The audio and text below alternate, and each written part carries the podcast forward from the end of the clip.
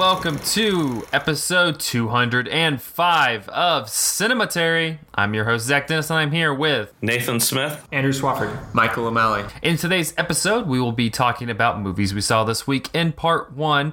And in part two, we'll be continuing our Young Critics Watch Old Movies series with 1977's Killer of Sheep. Uh, but before that, before all of that, really, uh, we wanted to go over some comments that Andrew had received on his uh, gun video. We talked about it last week, but we got some fun ones. Andrew, talk a, a little bit about what you saw on Facebook and YouTube. Yeah, um, I've gotten a lot of great positive feedback um, from my video essay that I plugged at the beginning of last week's show. Uh, Guns don't kill people, knives kill people. Uh, if you haven't watched that, um, I really recommend that you do so. Uh, you can find it on the Cinematary homepage on our video essay tab or on our YouTube channel or Facebook. Um, but uh, I've gotten a lot of great comments, some that I want to respond to. Um, I also want to talk about an article quickly that was written about the video essay that I was super surprised to see. Um, but the first comment, the one that I will probably always treasure the most, um, is a comment from someone on Facebook who simply said, Fuck off, you lying assholes. Uh, their, uh, their Facebook avatar has a We the People uh, American flag and a Don't Tread on Me flag as their banner. So, you know, I, I, feel like just judging off of those like cultural icons that I feel like I'm pissing off the right people and, you know, I, I feel proud of that. Um, now, on the more serious comments. Um, we've gotten a couple of people on YouTube um, suggest titles that they, they think fit interestingly into um, the the system that I've kind of developed for talking about guns in genre movies. Um, some some movies that have been thrown out there include um, No Country for Old Men, um, in which you have a sort of slasher character um, who uses um, a first an air gun that's used to kill cattle, but then later a shotgun um, in the climax of the movie. And then somebody else uh, bringing up the example of Zodiac, um, in which the killer holds a couple uh, hostage, or not hostage, I guess, but he like comes across them uh, when they're on a date. Um, ties them up and has a gun that he threatens them with. And I think that both of these are, are interesting examples um, because these are movies that kind of toe the line of like what genre they actually belong in and and I had a, a hard time at, at, points deciding what movies to put in the video essay and what movies not to include in the video essay based on like how pure of like genre exercises they, they really are like you could make the argument that uh, the guest which I talked about is not really a horror movie um, you can make the argument that um, Heat which I talk about is is not really an action movie but more of a police procedural um, which I think that Zodiac and No Country for Old Men could also be considered as well. And like how guns factor into the police procedural seems to be very different from how they work in action and horror. And so like though both of those movies like have a lot of horrific elements and I would I might actually count No Country for Old Men as more of a horror movie since it works primarily with fear uh, more so than anything else. Um, it's its use of guns is is so weird because it's kind of got its toe in, in other genres. Um, now, the the whole uh, issue of like what genres get left out by my video essay um, kind of got brought up in this article that I wanted to talk about. Um, it, it was a really um, well written, nice article uh, by uh, this um, writer, Purcell Liddy or Purcell Liddy, I'm not quite sure how to pronounce her name, uh, for Film School Rejects, also known as One Perfect Shot. Um, they did this really long write up about the video essay, encouraging people to watch it. Um, and near the end, they, they point out a couple of, of blind spots in the video essay, things I don't touch on. It says uh, Swafford's exploration of on screen gun gun use is not totally comprehensive. Uh, gun violence in westerns is only given cursory mention, and the way in which tropes might affect gun use in detective stories or police procedurals is left unexplored.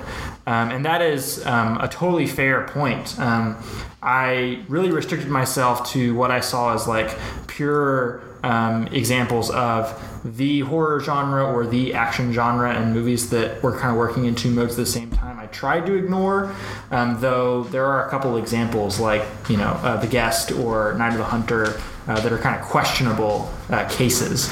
Uh, but you know if I if I was to make a video essay about all all instances of, of gun use on screen, it would just be like about all of American cinema because there's just like so many guns in American movies and like every single genre. So I tried to be as limited as I possibly can, even though the, the video ended up being like pretty huge in scope.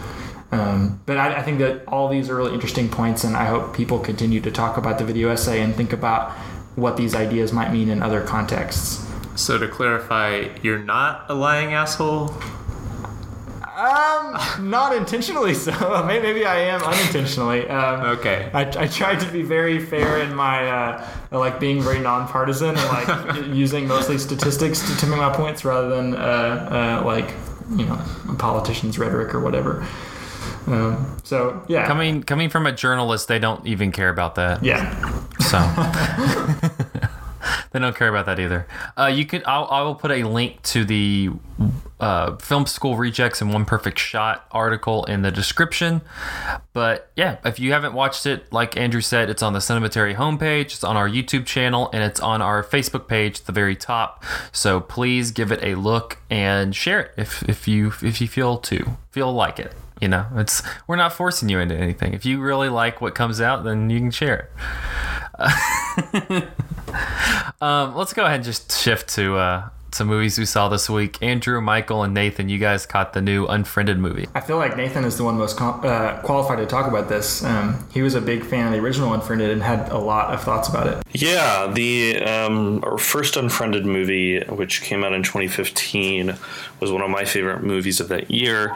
Um, of course, the gimmick now, you know, is fairly well known. It's a movie uh, entirely set on a computer desktop. Um, it's the first film was about a group of high school teenagers who um, were knew someone at their school, were friends with someone who who killed herself, um, and you find out that she's basically cyberbullied to death, and her ghost has come back from revenge. And throughout this eighty minute narrative, this Skype hangout session between these friends, secrets are revealed, and you realize that everyone is hiding these dark, terrible things that they've done in ways that they contributed uh, to this girl's death.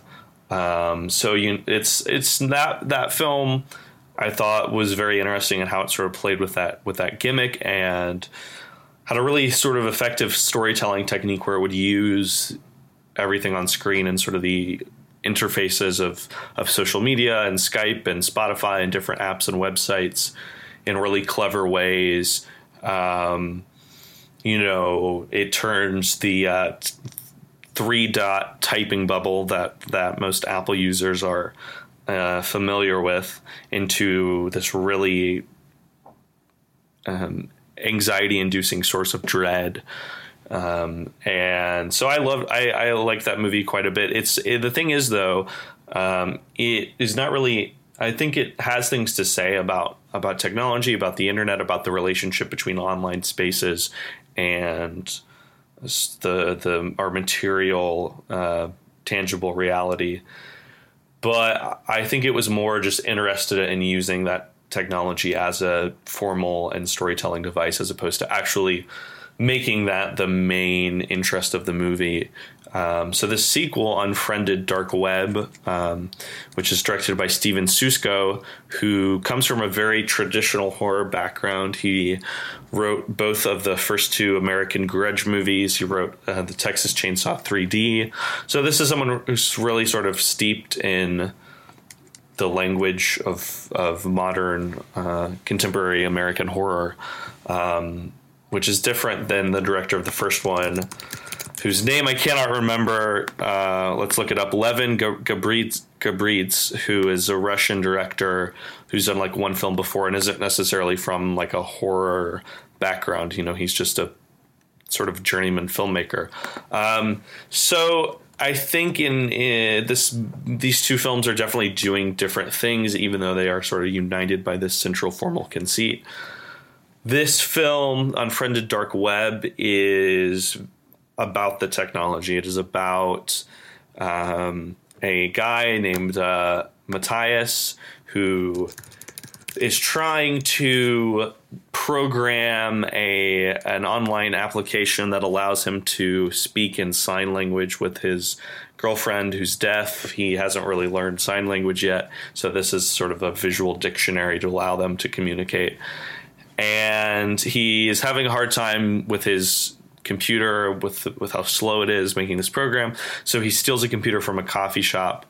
Um, he starts getting menacing messages from someone on Facebook claiming to be the friend of the person whose laptop he has.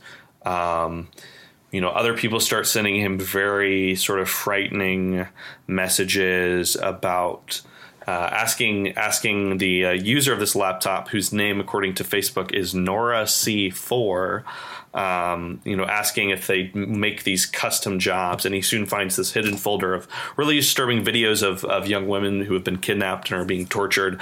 And he finds that basically this laptop is the property of a hacker from uh, the dark web, which, if you're not familiar with the dark web or the deep web or the deep net or whatever you want to call it, um, it is basically the the vast space of the internet that cannot be archived or accessed through search engines. So you have, you know, just a lot of dead links. You have, you know, password protected sites technically count as part of this, but in the darker corners, you have really depraved shit. Supposedly, I don't know. You know, you always hear a lot of. I don't think it actually exists. You always hear like you know I've heard urban legends about this stuff for years. You know about like child porn and assassins for hire, and obviously the silk child porn probably the, the Silk dark Road, web. which was a big sort of drug um, selling uh, operation that was shut down a few years ago. You know, so you always hear these like things about that. So it's basically f- Matthias finds that uh, this is the property of one of these hackers and gets his friends on their their Skype call game night, which actually the original title of this movie I found was supposed to be. Uh, unfriended game night, but of course changed had to change its name because of the recent movie called Game Night. So they're like Dark web is a better title. they're getting to. I think Game Night is a better title. Uh, I agree. actually, um, so you know they get him and his friends get together to play Cards Against Humanity over Skype, and they are soon brutalized and tortured and killed eventually by this uh, secret shadowy mob of of hackers and and internet users. Um, I that was a very long synopsis. I didn't mean to spend that much time explaining it, but I feel like it is a very sort of intricate movie in its storytelling. Um, you know, it, it's like the first one. I think it is fairly clever in its use of these websites to to build tension to sort of subvert your expectations. It's a very text heavy movie. I mean like the first 15 20 minutes before the horror ramps up, you're doing a lot of reading. You're reading conversations between Matthias and his girlfriend. You're reading conversations between him and the Facebook friends of the person whose laptop this is. Um, and you're you're you're he even like Googles things or looks up things on Wikipedia to find out information. There's there's so much technological literacy that I feel like you have to have in order to understand this movie. Yeah. Like I'm trying to imagine like a, a very non-tech savvy senior citizen watching unfriended uh, dark web and like the scenes where he like opens up terminal using hotkeys Yeah. and like throws all this code into to like find hidden folders and stuff like that. Like I can I can basically trace what he's doing, but for somebody who like barely knows how Facebook works, I think it would be Yeah. impenetrable. Yeah, because there's like dramatic points where the the tension of the moment is from like you know whatever you what the commands you see put into like the command prompt Right. Exactly, and yeah. you know you you recognize people's names but if you don't really understand like the um you know the the command itself that that com- person's name like you know like there it involves like you know using the command prompt to like ban IPs from the like Yeah. the Skype program and things like that. That's like really like you know not just surface level user interface stuff. He has like multiple windows open at the same time, and you have to know like what things uh, somebody in this window can see him doing in the other window, and what things they can't. Uh, it's, a kind of complicated uh, um, situation that is you know this movie is working with. That being said, it does try really hard to explain a lot of things. Like at a certain point in the movie, uh, Bitcoin and cryptocurrency and blockchain become very important, and those are things that I don't think most people, myself included, actually really intimately understand. I have a no lot of people, blockchain yeah, a lot of people now have this sort of abstract understanding. I think of what like cryptocurrency is.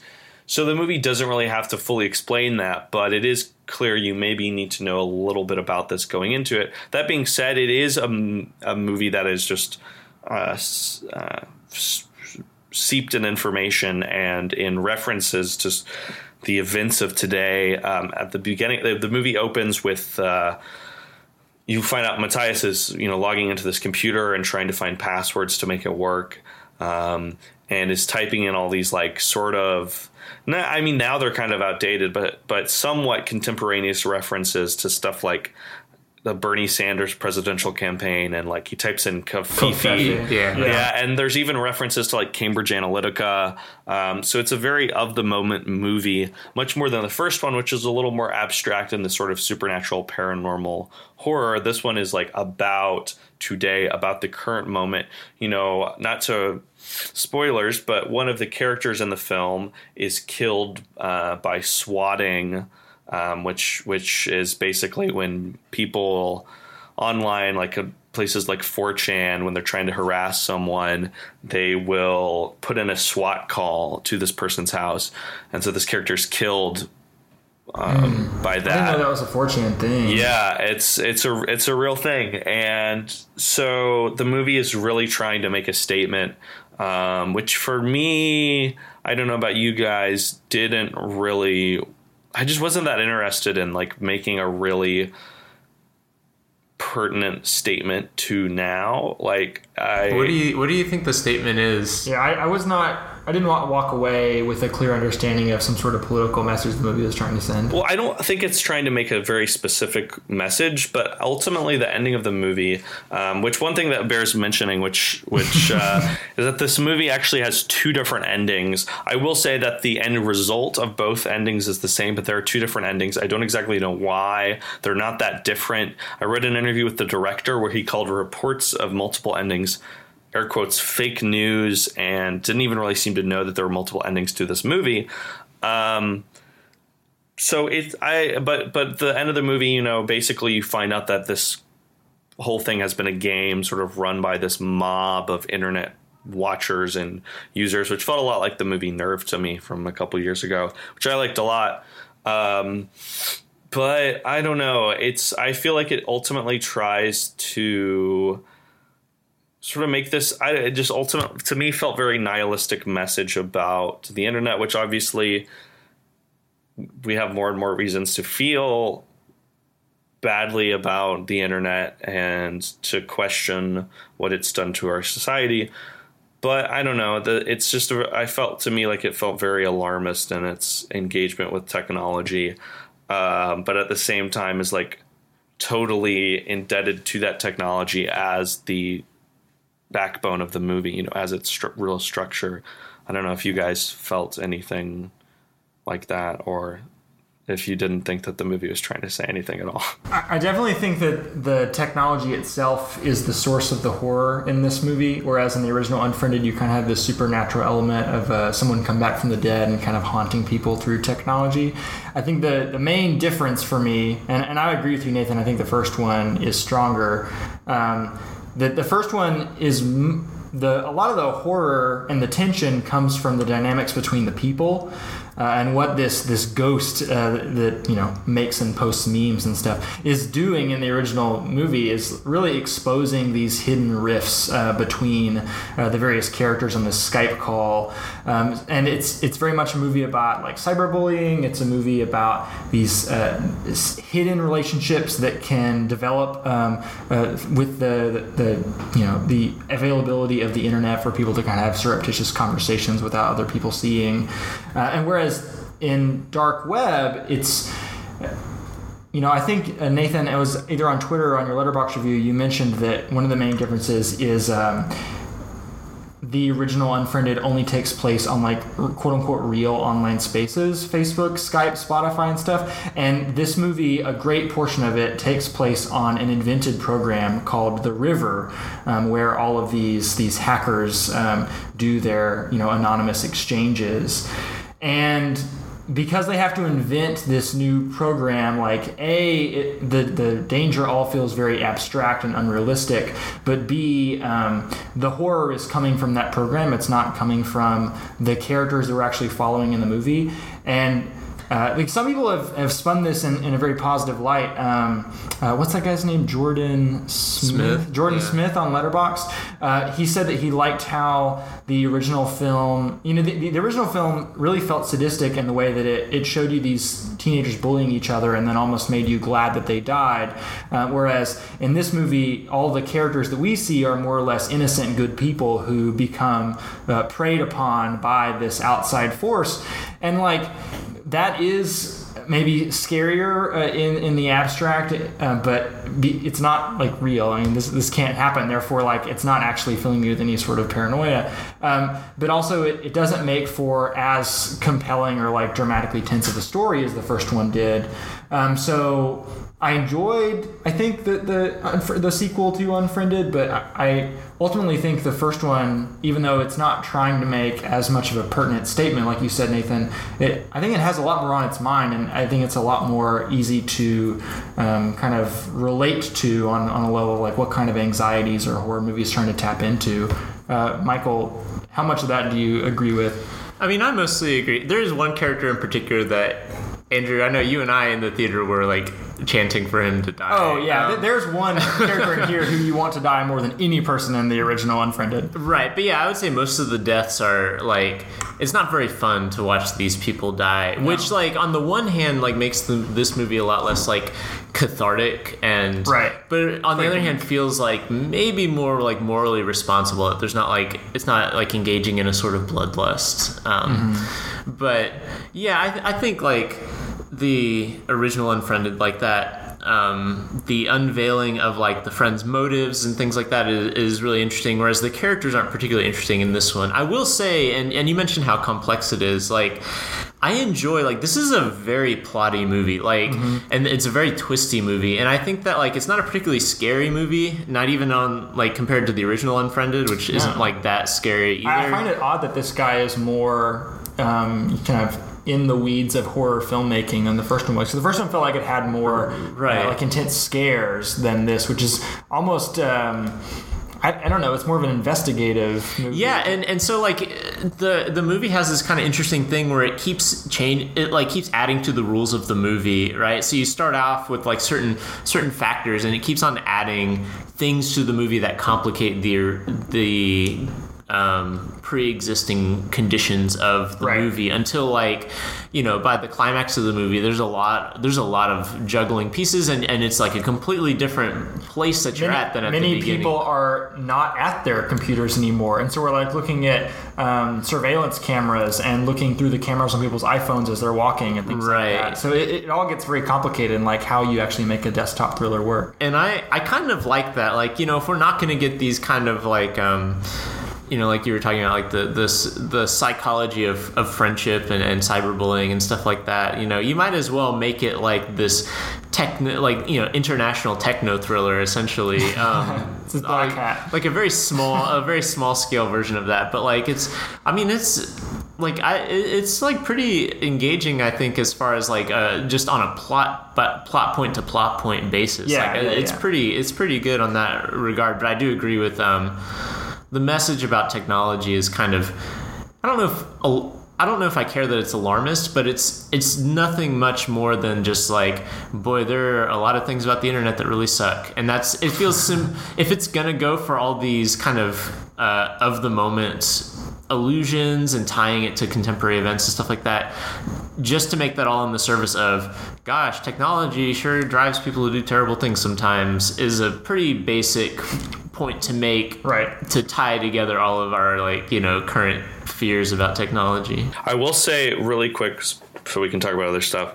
Um, I think the one of the big differences for me between these two movies is the first one is fundamentally to me sort of about about death and and you know it's a ghost movie. It's about what happens to people's Facebooks after they die. You know what happens to what we leave online.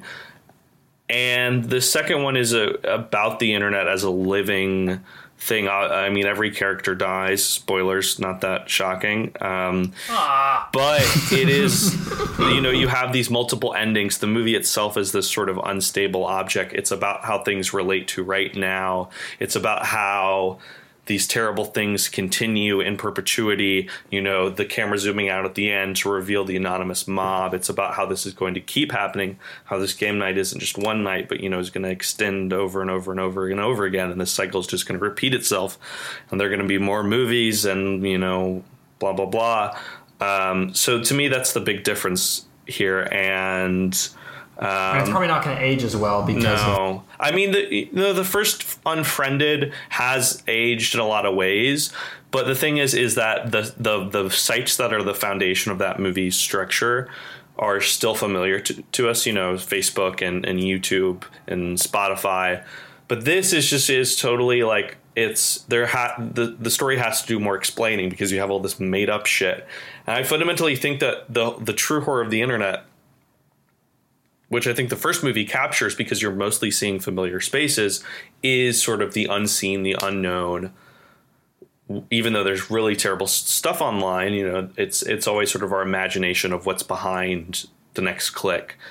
And I think this movie doesn't really capture that fully for me. I mean, it shows, you know, these sort of glimpses of like really terrifying torture videos and stuff, but I don't think it really fully grasps that like the terror of like you don't know what's after the next click. So, it's too conspiratorial to be Yeah. uh, relatable, right? yeah. Um, I also think that the ways in which this movie is similar to Nerve really do it a disservice because Nerve Yeah. is just like such a better movie than Yeah. this. But um, I don't. It's not bad. Uh, if people Yeah. liked the original Unfriended, I would recommend going to see it. Um, I'd also uh, be curious to hear from people who are, you know, maybe not that tech savvy, like how this movie plays for them. Uh-huh. Um, yeah, there it is. Yeah. We should talk about something else now. We should. Well, you guys uh, went very long on that. It's we're already at the 26 minute mark. Um, so I'm gonna toss it over to Yeah. Michael. You've been watching some Disney movies Man, lately as I. part of your uh, summer series. Yeah, so I'm. Well, I have a personal blog like unrelated to Cinematary, but like every What's summer, your I- blog address? Uh, it's.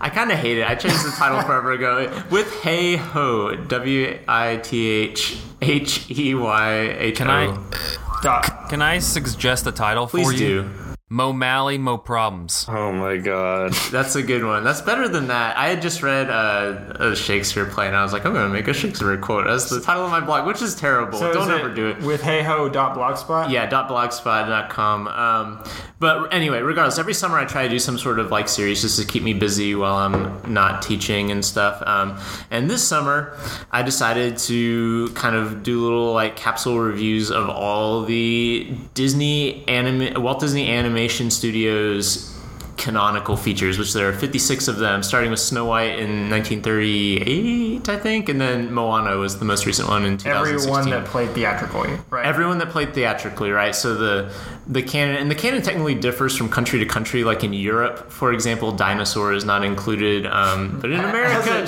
in. America, it unfortunately is. But anyway, so like I'm not rewatching all of them, and I've seen like a good deal. There's probably only about a a dozen of these maybe that I haven't seen. Um, so most of this is review, but a lot of these movies I hadn't seen in, in probably like 10 years or something like that, even though I spent a lot of my childhood either watching these movies myself or, or you know, kind of being forced to like sit beside my siblings as they watched these movies. And so it's, it's this weird mix of very, very familiar stuff, but also stuff I haven't really engaged as an adult that much. Um, and so I've been uh, watching through a ton of those. I'm almost done. I just watched the 2011 Winnie the Pooh.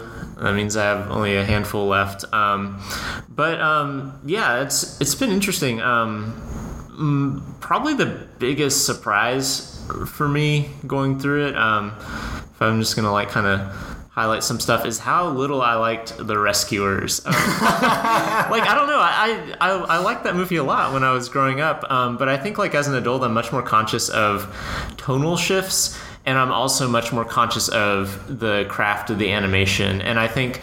Um, that's one thing that's stuck out to me um, across this whole project is a like how often I really really enjoy the animation even in crappy movies. Um, but also B, like how tonally inconsistent a lot of these Disney movies are, um, and and the Rescuers is just terrible in that regard. Um, and in both regards, really, it's like at the height of the like cost cutting xerography era, like after Walt Disney died. Um, and so it has kind of cool, moody visuals, but that are like strung together with just some really, really terrible like cut rate animation. And then that's like matched with like this like super dark story about this woman who's like kidnapped a girl and is like exploiting her and putting her in physically dangerous situations. Like contrasted with like scenes of like hillbilly mice feeding uh, you know, hooch to a, a, dragonfly so the dragonfly can fly faster and things like that. They're just like really silly and over the top. And uh, I remember really liking the Rescuers when I was younger, and I really dislike it now. Um, Is that the lowest point that your series has taken you?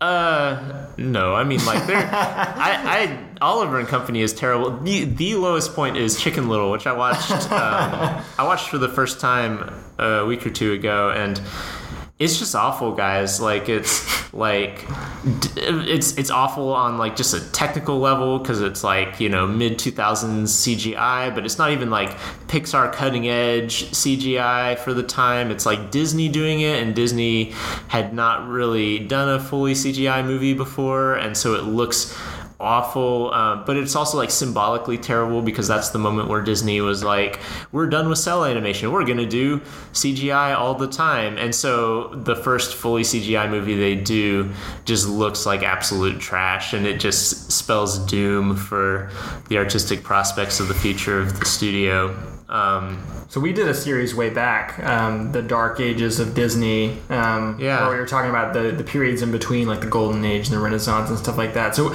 we've talked about some of the bad movies that we didn't talk about Chicken Little. What are the really great ones that you feel like people don't appreciate enough? Well, so I'm gonna I'm gonna mention this just because it's not it's a well reviewed movie and, and and all that but like people need to go freaking see the 2011 winnie the pooh movie.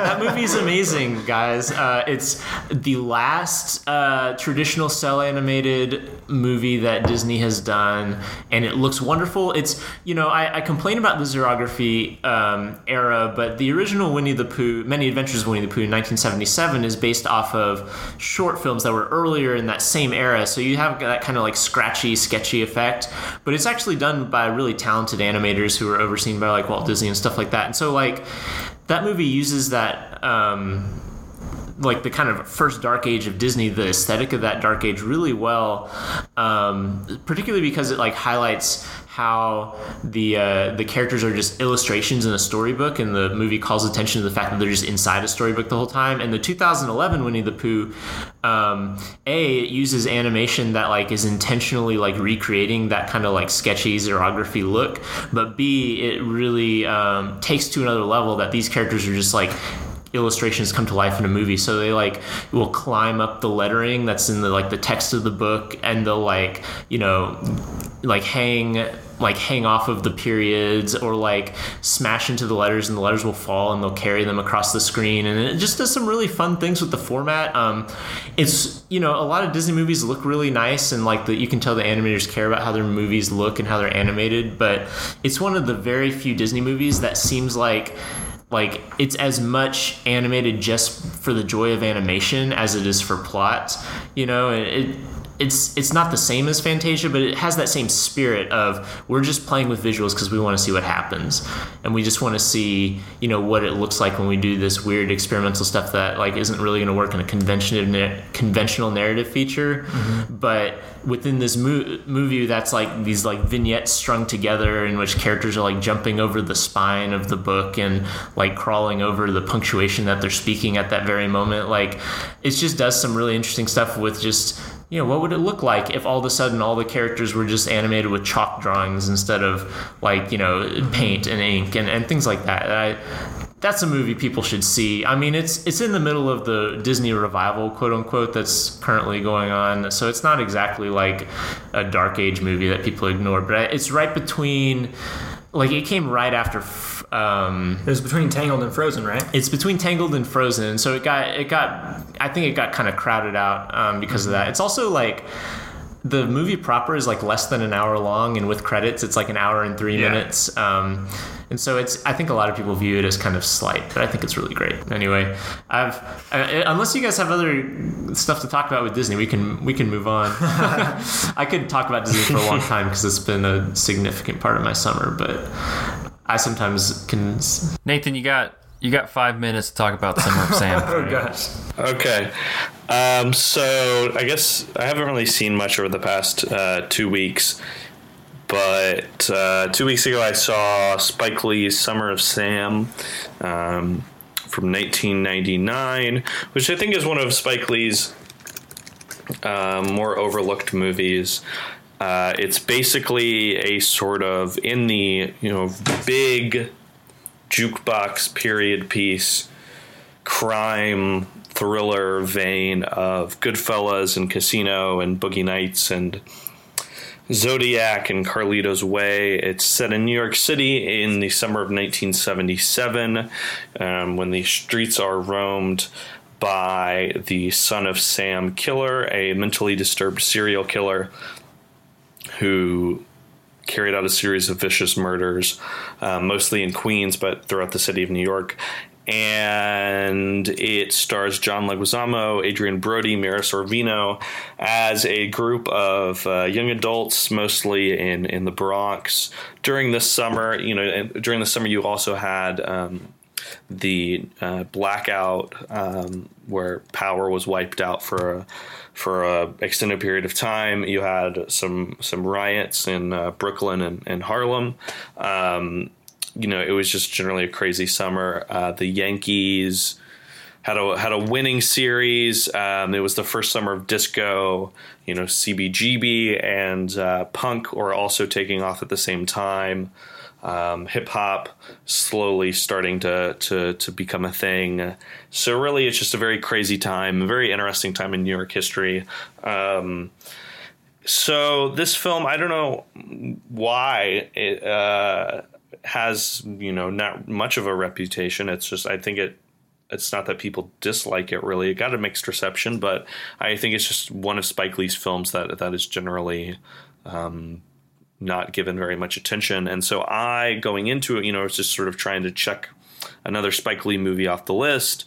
Was really blown away by it. Um, it's basically so in the uh, the it's basically similar to Do the Right Thing, but spread over a more extended period of time. You know, it's about how how the heat and and um, cultural attitudes and and violence really start to boil and in this sort of confined environment. Um, you know, do the right thing happens over a day. This happens over a period, uh, you know, over an entire summer. Um, but uh, it becomes, you know, sort of about the rule by mob. You know, you have all these Italian American guys policing the streets in the Bronx, going after anyone who's a little bit different, uh, ultimately blaming um, the son of Sam killings on a punk played by Adrien Brody, who has this amazing like. Sp- big spiky hair in the movie and also has a blonde mohawk. Um, and he's in a punk band. He's also a dancer and stripper at a male burlesque review. Um, and so, you know, he's he's different from everyone else in his neighborhood. They think he's the son of Sam Killer and go after him. Um, so it's really about that sort of prejudice and and judgment um, that that you know just boil um, when when something bad is happening and people are looking for a scapegoat. I think that sort of, you know, I mentioned it's in this tier of Goodfellas, Boogie Nights kind of movie, but for me, it's honestly maybe like the best of those movies. It has this absolutely amazing soundtrack, uh, curated by Spike Lee himself. You know, just a lot of like the the, the best disco cuts. You know, Chic, um, Machine, just a lot of great hard hitting uh, dance music that I am a, a, big fan of. It's just got this really amazing pulsating rhythm to it. It also has these two amazing sequences that are set to uh, two different songs by The Who. The scene set to Baba O'Riley is maybe like the best thing Spike Lee has ever done. This just sort of um, juggling all these narrative threads in this really tightly edited scene of intellectual montage. Um, you know, you have violence and and street fights and rumbles contrasted with One minute. Adrien Brody's band playing and Adrien Brody dancing. Uh, it's just like Spike Lee firing uh, on all cylinders. It's loud. It's colorful. It's it's just a amazing piece of filmmaking, and it's also all the stuff with the summer the the Son of Sam killer is like this really funny parody of Seven. Um, where and John Turturro at one point shows up as a talking dog who urges the Son of Sam uh, killer to go out and, and kill. Um, so it's it's both you know a very uh, a dark and, and violent movie, um, but it's also very funny and poignant and, and has something to say. As I mean, it's, it's not a surprise. You know, it's a Spike Lee joint. Um, but I think it, it deserves a better reputation. It deserves to be seen more than it more than it is right now. So Perfect. Right at five. But it sounds like. Can you watch that movie anywhere? Uh, I know it's uh, on DVD, you know, so I'm sure you could also rent it on iTunes or, or wherever um, movies are available, you know, your local library. All right, we're going to take a short break. We will be back talking Killer of Sheep in part two.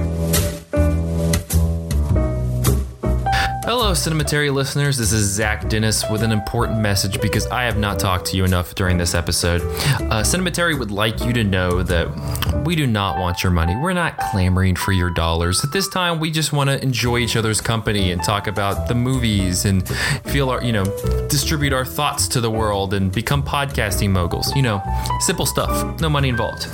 Uh, however, there are a few things that you could do to help out the show. We would really appreciate it. The first thing is review us on iTunes. I know literally every podcast asks you this. They're like, please review us on iTunes, but it's like important because I don't know, iTunes. This is what they do. This is how this is how the Apple lords constrict us and keep us in their system. That's just what happens. So we need a, a nice little review. Just take like two minutes one day. Be like, this is podcast review time. Put us on the list. Uh, secondly, you can tweet us. We're at Cinematary on Twitter, or better yet, send us an email. We're cinematary at yahoo.com so we can hear from you. If you're just like Zach, uh, you, have terrible taste. Why do you keep talking about these superhero movies? Uh, you keep talking. Also, you keep talking about these Japanese movies where all they do is, is is drink sake and smoke cigarettes and talk about how life's awful. And I'll be like, yeah, but you're wrong. And you'll be like, yeah, but I'm just emailing you. And it'll be a whole thing. It'll be a nice discourse. Think about it. Um, and finally, please tell your friends and family. You know, they should know as well. I'm sure they like movies. I'm sure they like podcasts. We don't know. Uh, to recap, review on iTunes, iTunes Review Day. Do that. Secondly, send your thoughts, Twitter, email, one of those. Do it. Third, share with your friends and family. We would love it. Do it, please. Thank you. Now, let's get back to the show.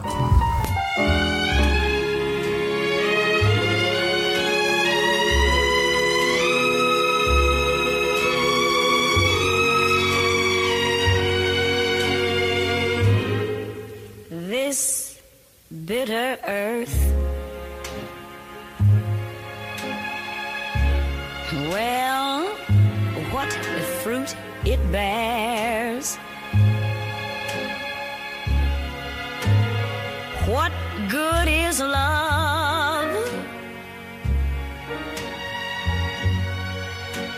Mm, no one. And we are back with part two of episode 205 of Cinematary. In this part, we will be continuing our Young Critics Watch Old Movie series with 1977's Killer of Sheep. The film was written, directed, produced, and shot by Charles Burnett. It features Henry G. Sanders, Casey Moore, and Charles Bracey. The drama depicts the culture of urban African Americans in Los Angeles' Watts district. The film's style is often likened to Italian neorealism. Killer of Sheep was shot in Watts on a budget of less than $10,000 over roughly a year's worth of weekends in 1972 and 1973, with additional shooting in 1975. In 1977, Burnett submitted the film as his Master of Fine Arts thesis at the School of Film at the University of California, Los Angeles. Burnett stated that he also intended to make the film a history of African American music and filled it with music from a variety of genres and different eras. Though the film won the Critics Award at the Berlin International Film Festival and was acclaimed at the Toronto International Film Festival, it never saw wide release due to complications in securing the music rights for the 22 songs on the soundtrack, which include such big hits as Dinah Washington. Paul Robeson, Louis Armstrong, and Earth, Wind, and Fire. It remained in obscurity for nearly 30 years, garnering much critical and academic praise and earning a reputation as a lost classic. The film has been likened by a number of critics and scholars to the work of Italian neo-realist directors, particularly Vito De Sica, Vittorio De Sica, and Roberto Rossellini, for his documentary aesthetic and use of mostly non-professional on-location actors.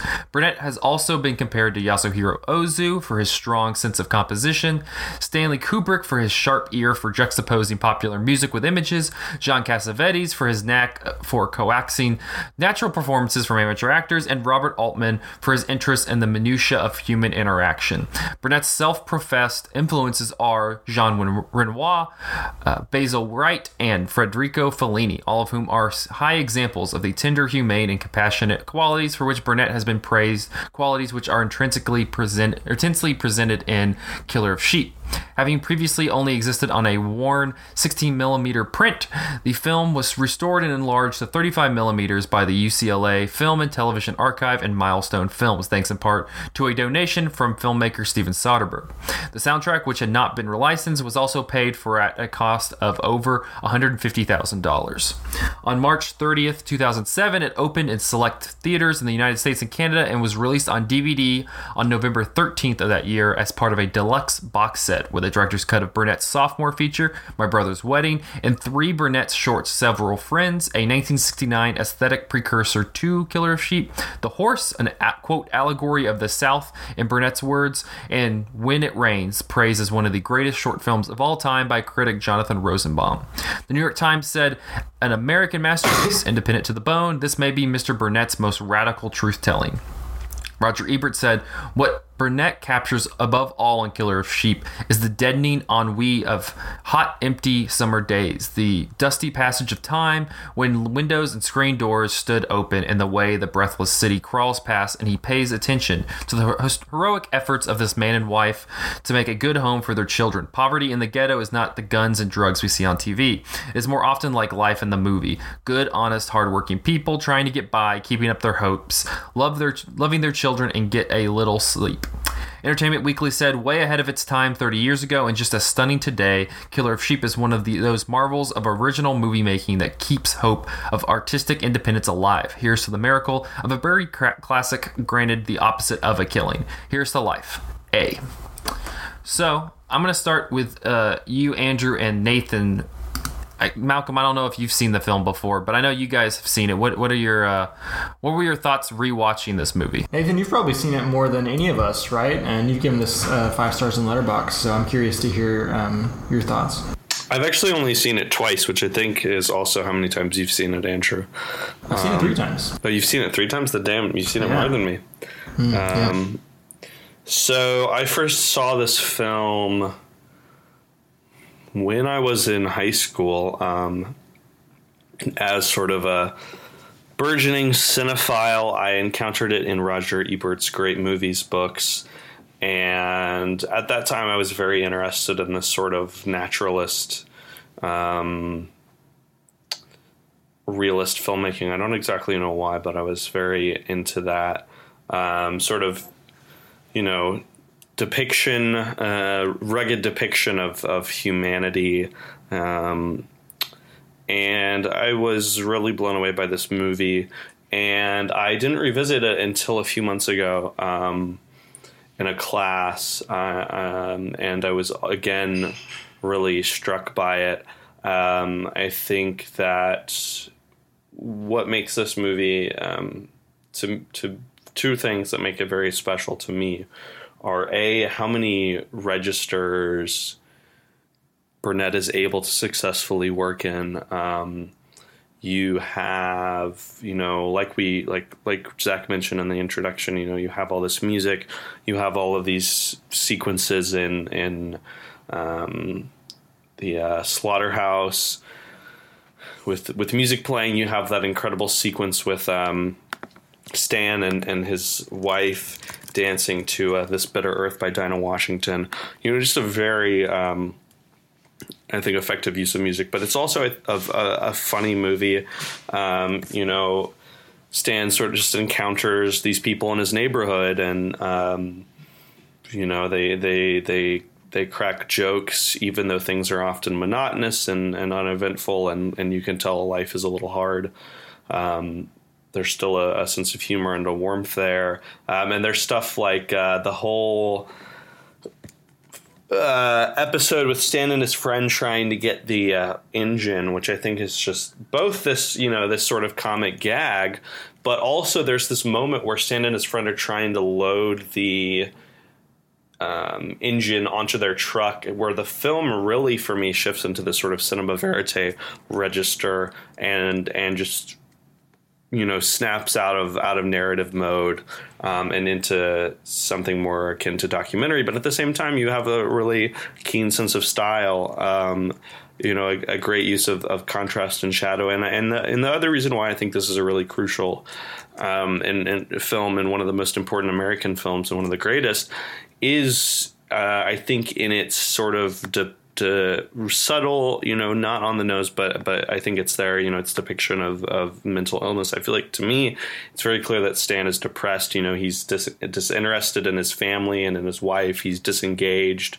You know, he's not there bawling his eyes out or anything. Um, you know, it's not a, the very first conversation with him. Somebody asks him uh, if he's thinking about suicide. Yeah, you know, it's just like he is frankly just you know he's he's just disconnected and and down. And um, especially you know at a time in American cinema where most depictions of of black men were you know either the really strong masculine macho uh, heroes of blaxploitation movies or were otherwise you know um, often often you know villains or, or some kind of side character um, to show just this this sort of depression to to to deal with mental illness in this very frank um, way where it's just a part of the world you know it's just a part of this milieu and life in Watts I think is is really um, something something radical and something that deserves to be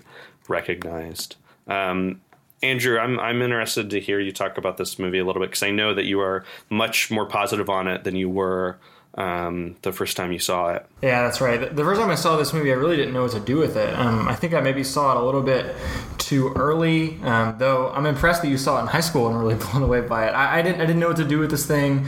Um, it was it was very slow, um, very uh, mundane, and, and kind of plotless. And I just had, had a hard time staying engaged. Had a hard time uh, just getting interested in the, the characters and their story. Um, but I think that was before I had really had much exposure to movies with this tone and with this pace. Um, you know, kind of making a decided effort to um, educate myself on like quote unquote slow cinema, I, I, circled back around to Killer of Sheep and was really taken by uh, the kind of poetic tone that it strikes uh, using music uh, to kind of carry you uh, from scene to scene, whether or not those scenes are like logically connected. Um, and this time, watching it a third time, I think has opened it up even more for me um, in how the movie is able to kind of operate on these two different registers at the same time. Um, on, on, the one hand, you have the the story of the adults, um, which is like you, you, mentioned, like rugged and, and harsh um, in, in your description, Nathan. I think those are, are both very uh, accurate descriptors. Um, it just it just seems like everyone is just barely scraping by, and, and it doesn't seem like there's a whole lot of hope. There's a conversation early on where um, somebody mentions like you you've worked hard your whole life and you don't even have like a nice pair of pants uh, to put on, and that, that seems to be the existence of of the the adults in this film that is so tired all the time, um, and then it juxtaposes that with these uh, really uh, like non sequitur sporadic scenes of children just finding ways to entertain themselves, whether that's like throwing dirt at each other or like jumping from building to building, um, smashing things, um, you know, wearing these these really strange masks, uh, listening to um, you know um, LP records and singing along to them, uh, and, and, these scenes uh, have this like really um, like beautiful, innocent, poetic quality to them that I would compare to like the 50 sequences in Terrence Malick's Tree of Life, where it seems like um, every aspect of childhood is kind of imbued with this this magic, this beauty, and these these children don't seem to really um, register um, or, or be be too like negatively affected by the fact that they're living in poverty. Like to them, this is just childhood, and they're just you know they get to roam free and, and hang out and, and be happy. Uh, and the the fact that the movie like can contain both of those emotions at the same time and kind of use music and, and editing as the, the, glue that holds them together, um, I I really enjoy. Uh, this is a movie like. Um, Zach and Nathan, you guys have both have mentioned that kind of serves as a counterpoint to the kinds of urban stories that were being told uh, in the 70s. And th- like even just in this film, uh, it, it, kind of um, su- suggests that like you know the, the, inner city contains multitudes and you cannot quite just tell one story about it. Um, everybody's experience is going to be a little bit different. Um, michael you uh, kind of went into this maybe expecting it to go a different direction oh, yeah. than it ended up yeah. going what are your thoughts so on this So this was my first time watching it and i i like the movie. Let me just start off. I, I like the movie. I thought it's like it has a lot of life in it and not mm-hmm. not in like this kind of lively like everything is like so you know energetic thing but like like you guys were talking about, it, it shows the scope of like you know different experiences and, and different like types of experiences that I think is really um, you know neat um, but yeah like i think like i think i had read you know talking about like you know italian neorealism and like i was also like early on in the movie kind of picking up on maybe like some like scorsese mean streets vibes as well. And like, there's a part early in the movie where they um, they ask the main the, these two guys come up to the main character and ask, you know, if he could kill somebody um, because they had, you know. Someone told us that you would do that, and he's like, "Nah, man, why, why would I do that?" You know, basically, you know, saying like, "No, of right. course not." But like for some reason like i was thinking like you know italian neorealism bicycle thieves and like scorsese and things like that and so i was thinking like okay so i know how this movie's going to go. He's you know because at the beginning of the movie they have like you know there's financial struggle and all and i'm like okay his financial struggles are going to get more and more dire until he has to kill somebody and the killer of sheep the title is a double entendre because he's going to be a killer plus he's also working in a slaughterhouse and killing sheep and so i mean obviously the movie didn't go that way but for a long time probably two thirds of the movie, I was kind of waiting for that arc to, to coalesce, just because I, um, I was I felt I felt that plot was seeded early on, um, but it turns out it's just the mode of the movie is this kind of, um, you know, kind of meandering episodic slice of life bit, and so the, yeah. this is just one of many experiences that our main character has, whereas.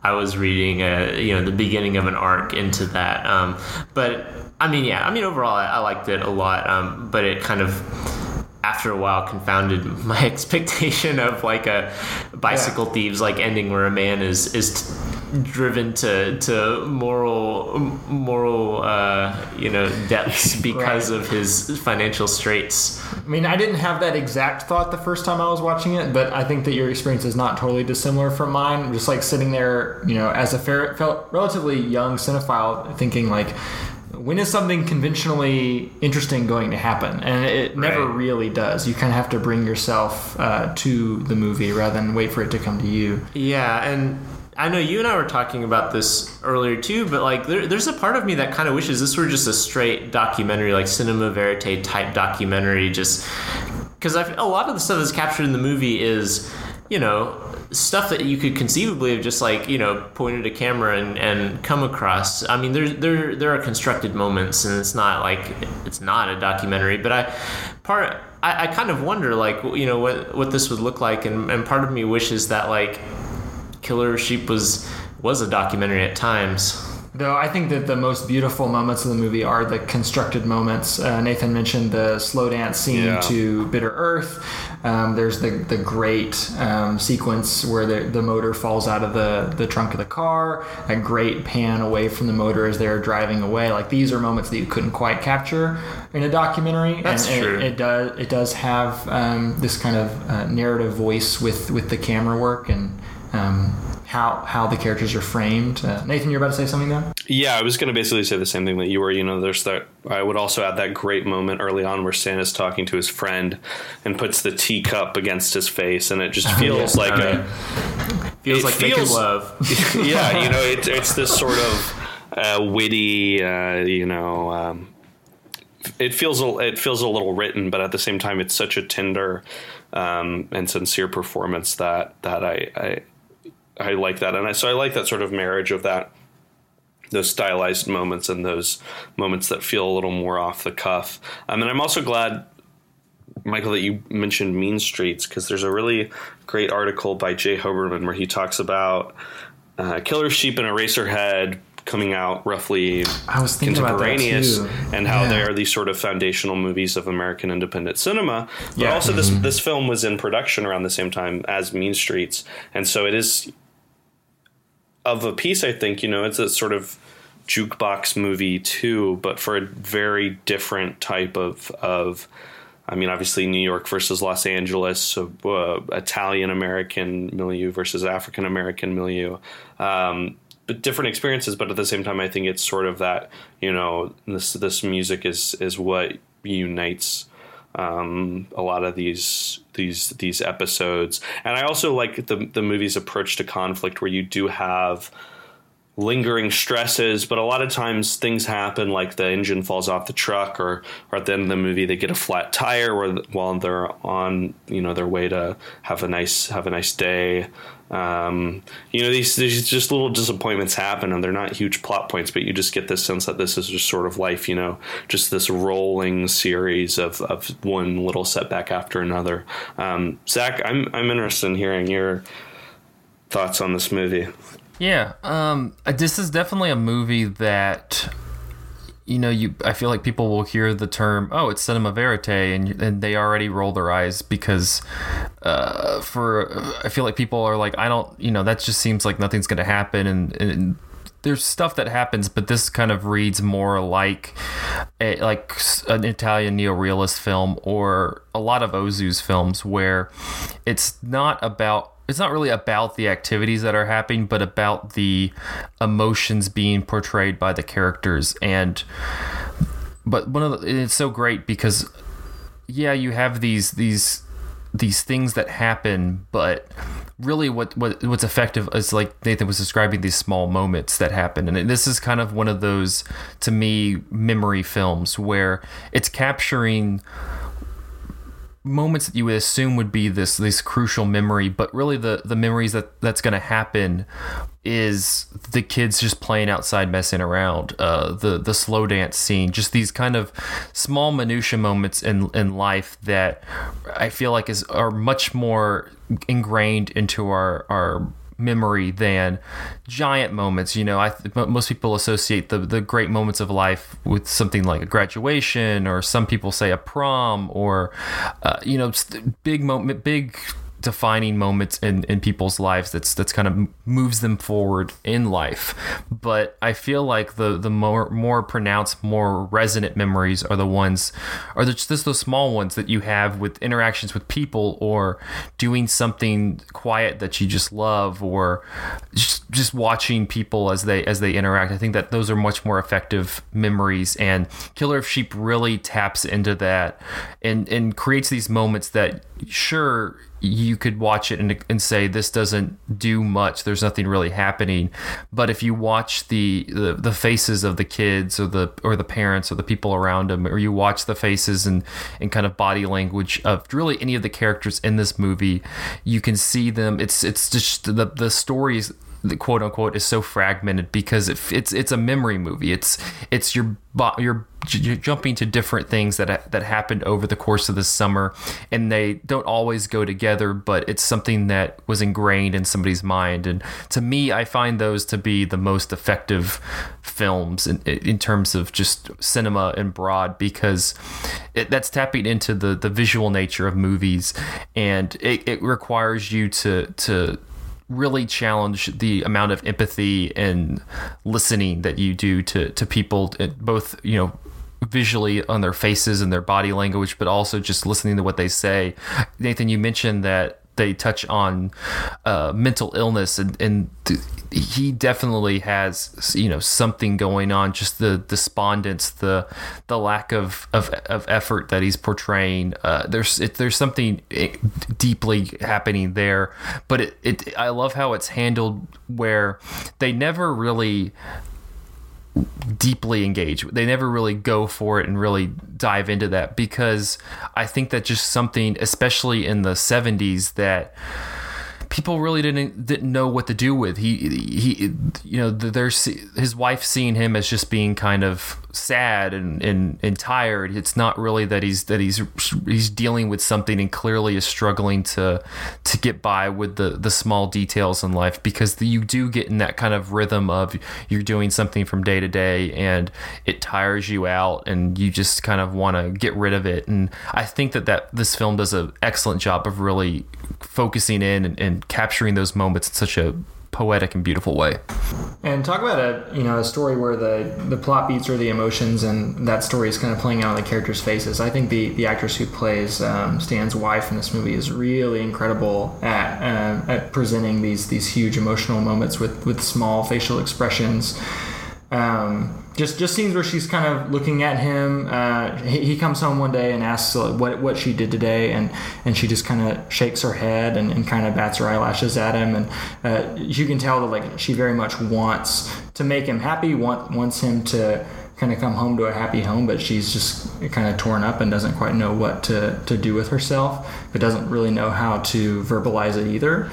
Um, like there's just so many moments with with her face throughout this movie like that. No, definitely. You can feel that tension between she's reading it as her husband's disinterested in her. He's he doesn't want to, you know, continue doing this. But then, yeah, I think again that slow dance scene is so it really epitomizes that where you have this very sensual, very uh, romantic sequence where they're just sitting there and they slow dance for a really long time. It's not like it's a, a, a quick a full, thing. It's a full song. Yeah, you, you really get the and, the, and they only make like one and a half turns in their dance too. Yeah, it's so slow. It's so sensual, and then it just kind of it, it abruptly ends, and so you can understand her psyche where she's reading this as he's not interested in her. But I think again, it's just this it's this misunderstanding of what people are internally struggling with, and that that just seemed to be something that that he, Burnett really captured in a way that I haven't necessarily seen it that much in, in films. Something I want to bring up. Um, I don't know if anybody else had any thoughts on this. I know that Michael, this is a topic that you are um, always interested in. But I, I, I, wondered if anyone else had any feelings about sort of what this movie has to say about about life in a city. You know, this is a very different Los Angeles than I think we're often used to seeing in in film. Uh, I mean, you know, beginning to become more common around this time, but but still something of a rarity to to focus a on on um, an African American community, but also a sort of working class, you know, place where it's not abject poverty, but everyone is is you know a little paycheck to paycheck, struggling to get by. And so that's very different than than uh, what we're used to. And this also this movie takes place and, and was filmed uh, not too long after the Watts riots. Um, you know, really shook up this community. So I, I, you know, it feels to me like these people are sort of living maybe in the aftermath of that. You know, all these events happened that that changed their community, that um, affected it. You know, uh, emotionally, but also on a physical and material level. You know. Um, so I don't know if anybody else had any had any feelings or, or thoughts about the relationship of this movie to its environment. I think the movie does a really interesting thing regarding the environment. Again, splitting between the adults and the kids because the adults. Um, like the the adults have um, like locations they go to right we get the home. We have the the workplace the slaughterhouse. We have like you know various things that they do business like right? And so like adults are very tied to locations and not so much mm-hmm. like you don't see as much as the adults interacting with like the community or the architecture of the city or whatever. And then you have these kids who are like running around in like like there's a there's a scene where there's like um, some crumbling building or something and the kids are like just picking up pieces of rubble and throwing them and yeah. like things like that. And it's just this really interesting thing and especially if you think about it with the connection to like you know what the characters' histories are with Right. this, and so like the, these kids kind of see this as uh, you know innocently, and they can take up like these kind of this crumbling infrastructure and make something out of it. It's a playground. and yeah, it's a playground. It's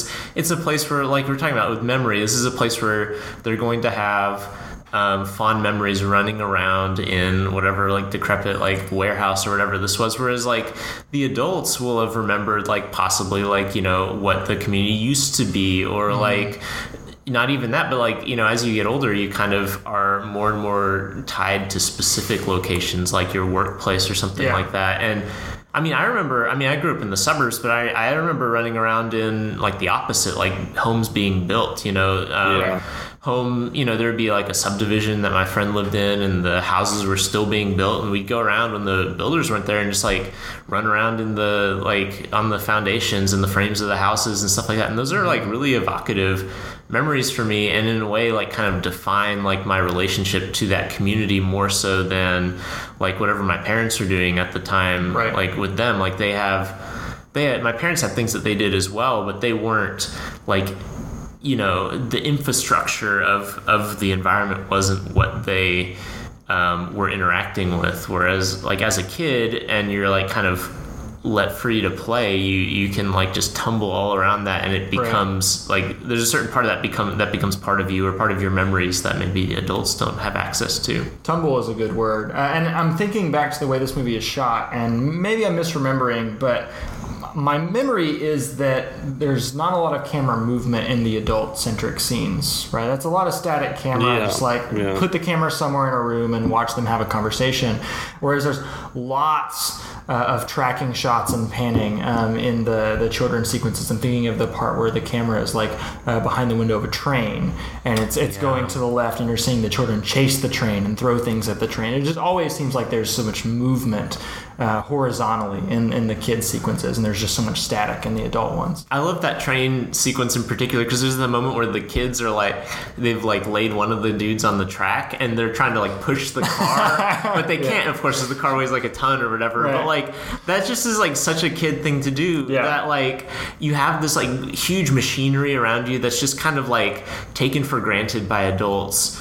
Of mm. like just oh that's you know just part of modern life or whatever, but you're just like so fascinated with like mm-hmm. how it works and like you're gonna climb up into it and like do stuff with it and stuff that like you know is maybe dangerous but like is also just like showing just a real investment in like the the minutia of like how this environment functions that I think is really interesting. I think one of the things that for me is really admirable about this movie is how it is so fully connected to both the world of adults and the world of children and really gives even ground to both of those worlds. And sort of you know like you're saying michael you know when you are a kid you s- take the environment for what it is but you don't really have the same sort of associations that you do when you're older you know you are aware of the the sort of the crumbling buildings and and and um, the garbage, but it's not you know it's not decay in your mind. It's not a negative thing. It's just these are the objects that are there in front of you. But then you know you you are older and you're sort of assigned to these positions, and so you start to sort of you start to I guess disconnect from the physical environment when you be you know associate places with specific tasks or specific functions, you know, the home, work, whatever these institutions are, you know, and and so I think there's a way in which that sort of mirrors Stan's own experience of of dissociation and, and disconnection, where he is both, you know, as as someone dealing with depression, disconnected emotionally from the world around him, but physically too, and, and is just sort of moving through these spaces, carrying out these tasks. Whereas you have children very connected to the world around them and and willing to to play with it and and interact with it and, and make something out of it. Zach, any other last thoughts from you? I feel like we're kind of wrapping up our discussion.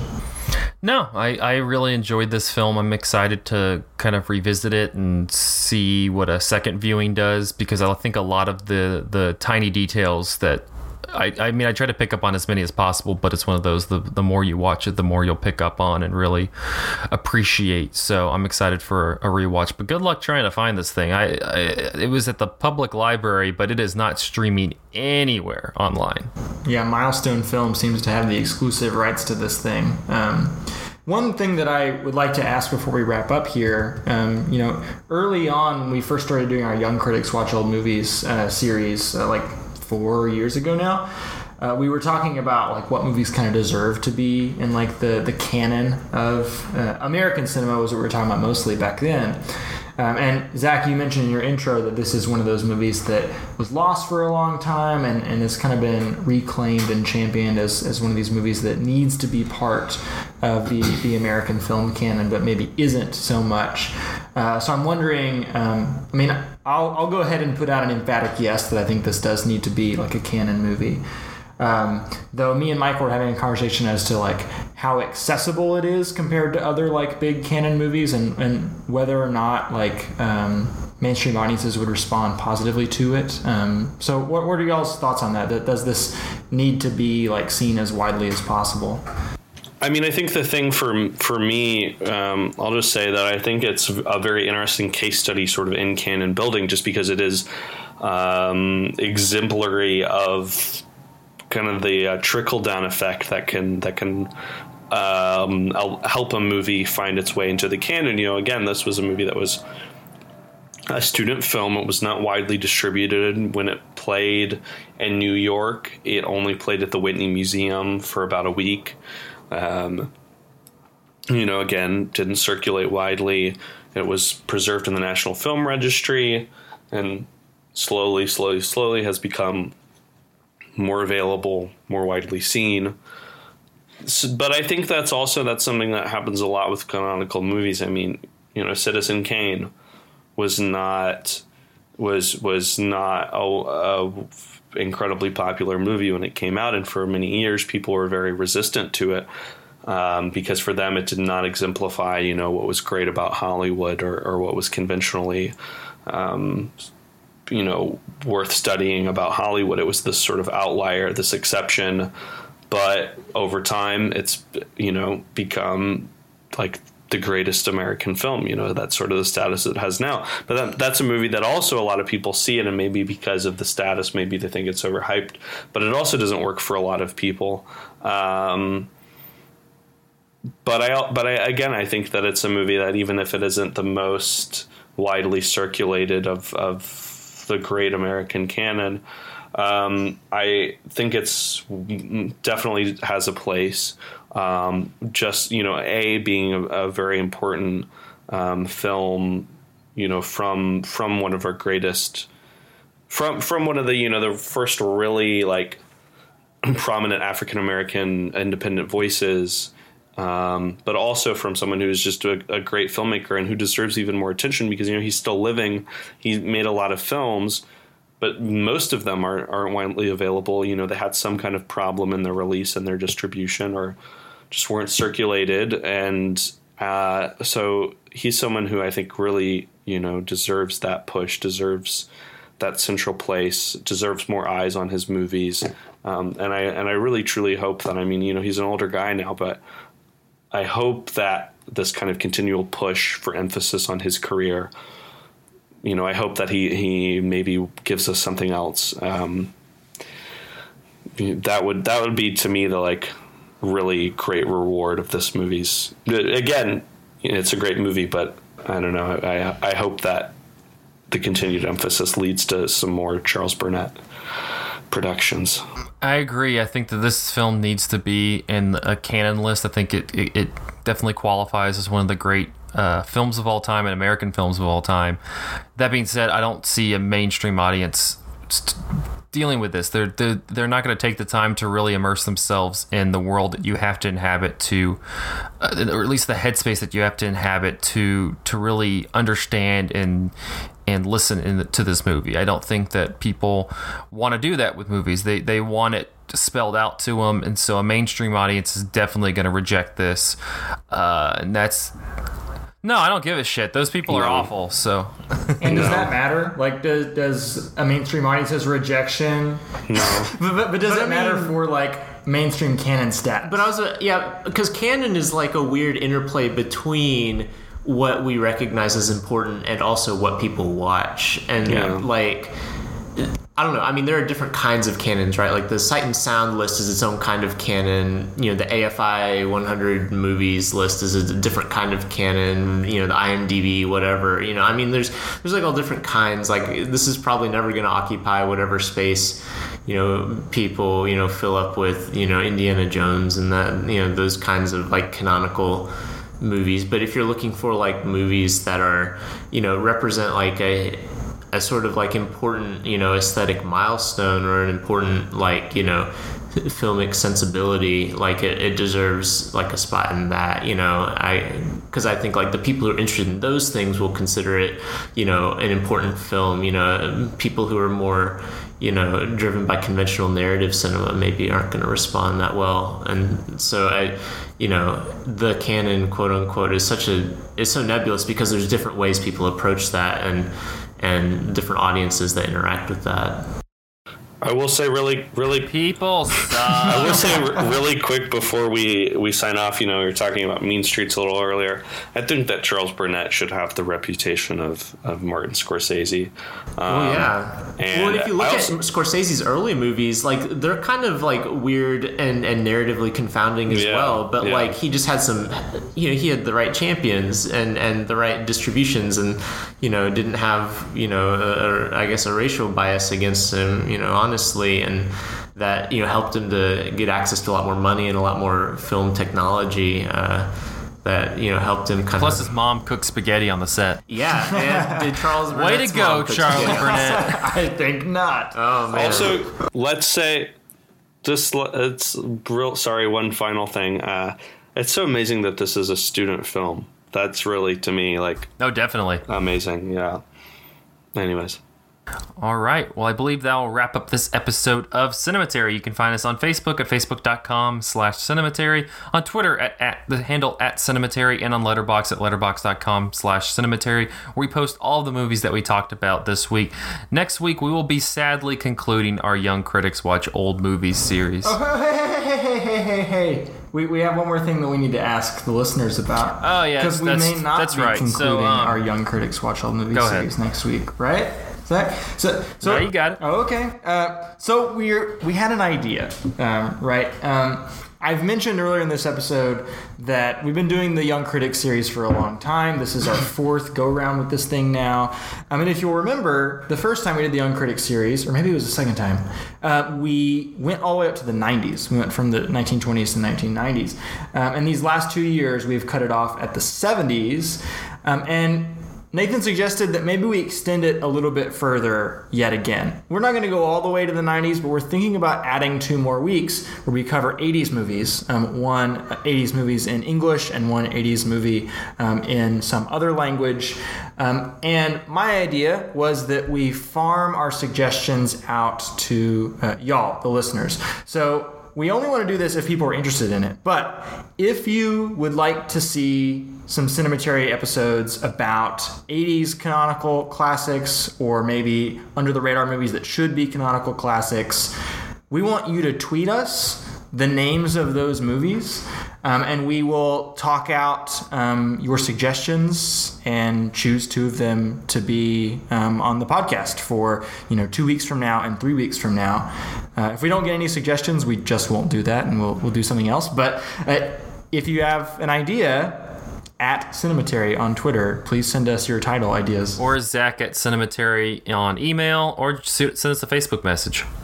You know, all the That also works. all the avenues. You know, guys, it's, there's there's a lot going on on social media. As as Five star reviews on iTunes, we'll take those too. yeah, it's we're not the dark web. We're we're very just engage, people. engage with us. Please interact with our content. That's just all we're saying here. We just we don't really care really that much. Needy, we're very self-conscious. You know, it's just like I'll watch anything. It's fine. Just click that motherfucking like. We're not the dark web Do guys. It. Like it's it'll be fine. We're not gonna like play cards against humanity and then murder people. So it's cool, but. Unfriended too. it's in theaters now. Thank you guys for listening, and we will see you next week.